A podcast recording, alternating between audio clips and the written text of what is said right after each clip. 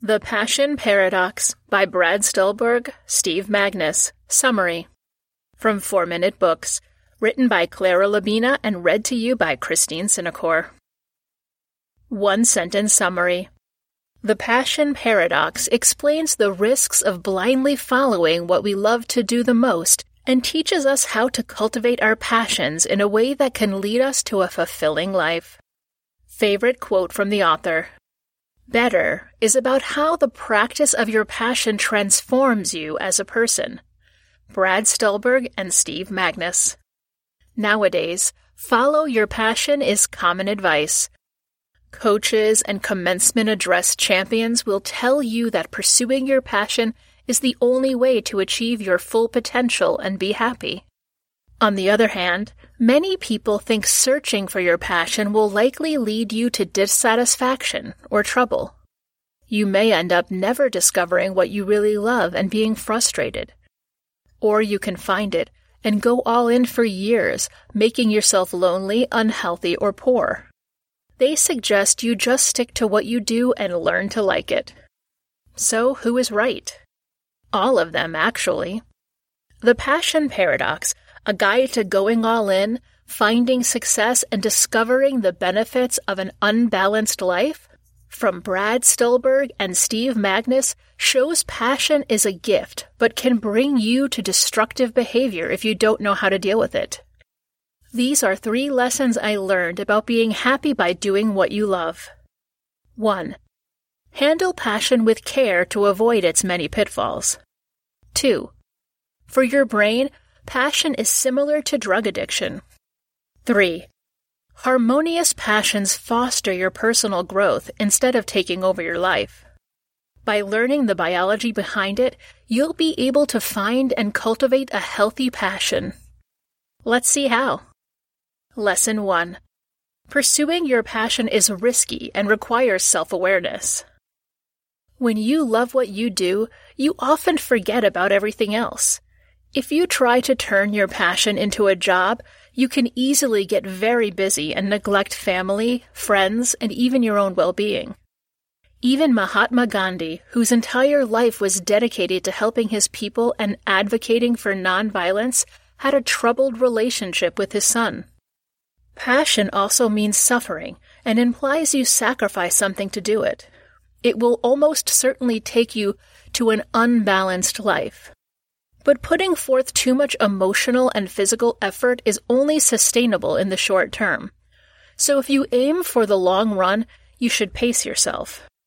If you let it go unchecked, passion can lead you to burnout and loneliness or turn you into a slave to external validation. Sometimes you start a project you really like working on, then you become increasingly focused on results and switch from the pleasure of doing what you love to the urge to be appreciated. Imagine you liked taking pictures and you decided to post them on Instagram. Easily, especially if your followers grow fast, you may become obsessed with the number of likes you get, forgetting why you opened your account in the first place. Sometimes passion may simply slowly dim and even disappear. This is, for example, what happens to many people who manage to turn a hobby into their job. Often it starts to feel like work and it's not fun anymore. Lesson 2 The biological mechanism behind passion ties it with addiction. Isn't passion something that can help us achieve greatness? How come it may have so many bad consequences on our lives? The answer is in the neurochemical process behind it which make it really similar to drug addiction. Passion is so powerful because it triggers dopamine production, with positive and negative consequences. Dopamine is a substance produced by the brain to push us towards our goals. Once released, it makes us chase rewards. Unfortunately, once we get them, dopamine slowly decreases, letting us willing for more. Also, our tolerance for dopamine increases over time. We need higher and higher levels to experience the same feeling.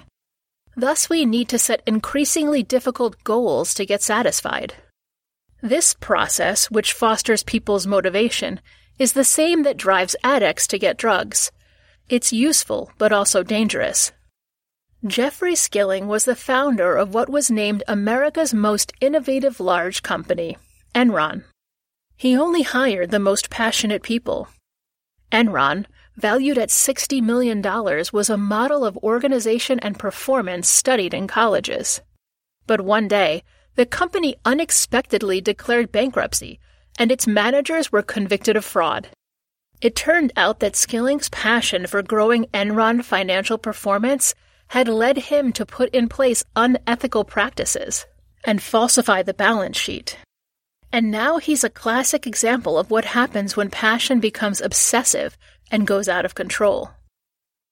Lesson 3 A healthy passion comes with the pleasure of improving yourself. So, how can you become a happier person by doing what you love to do?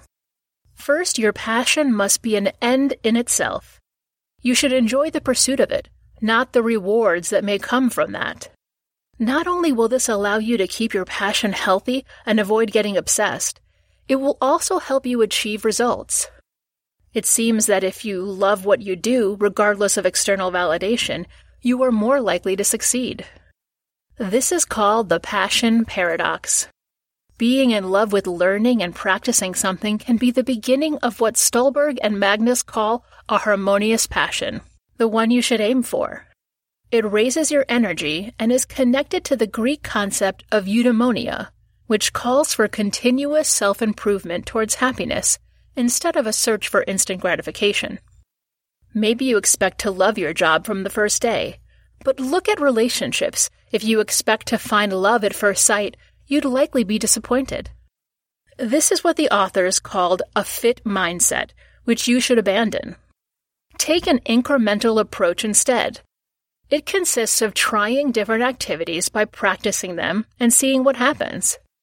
If you get passionate, you can put forth a higher amount of time and effort.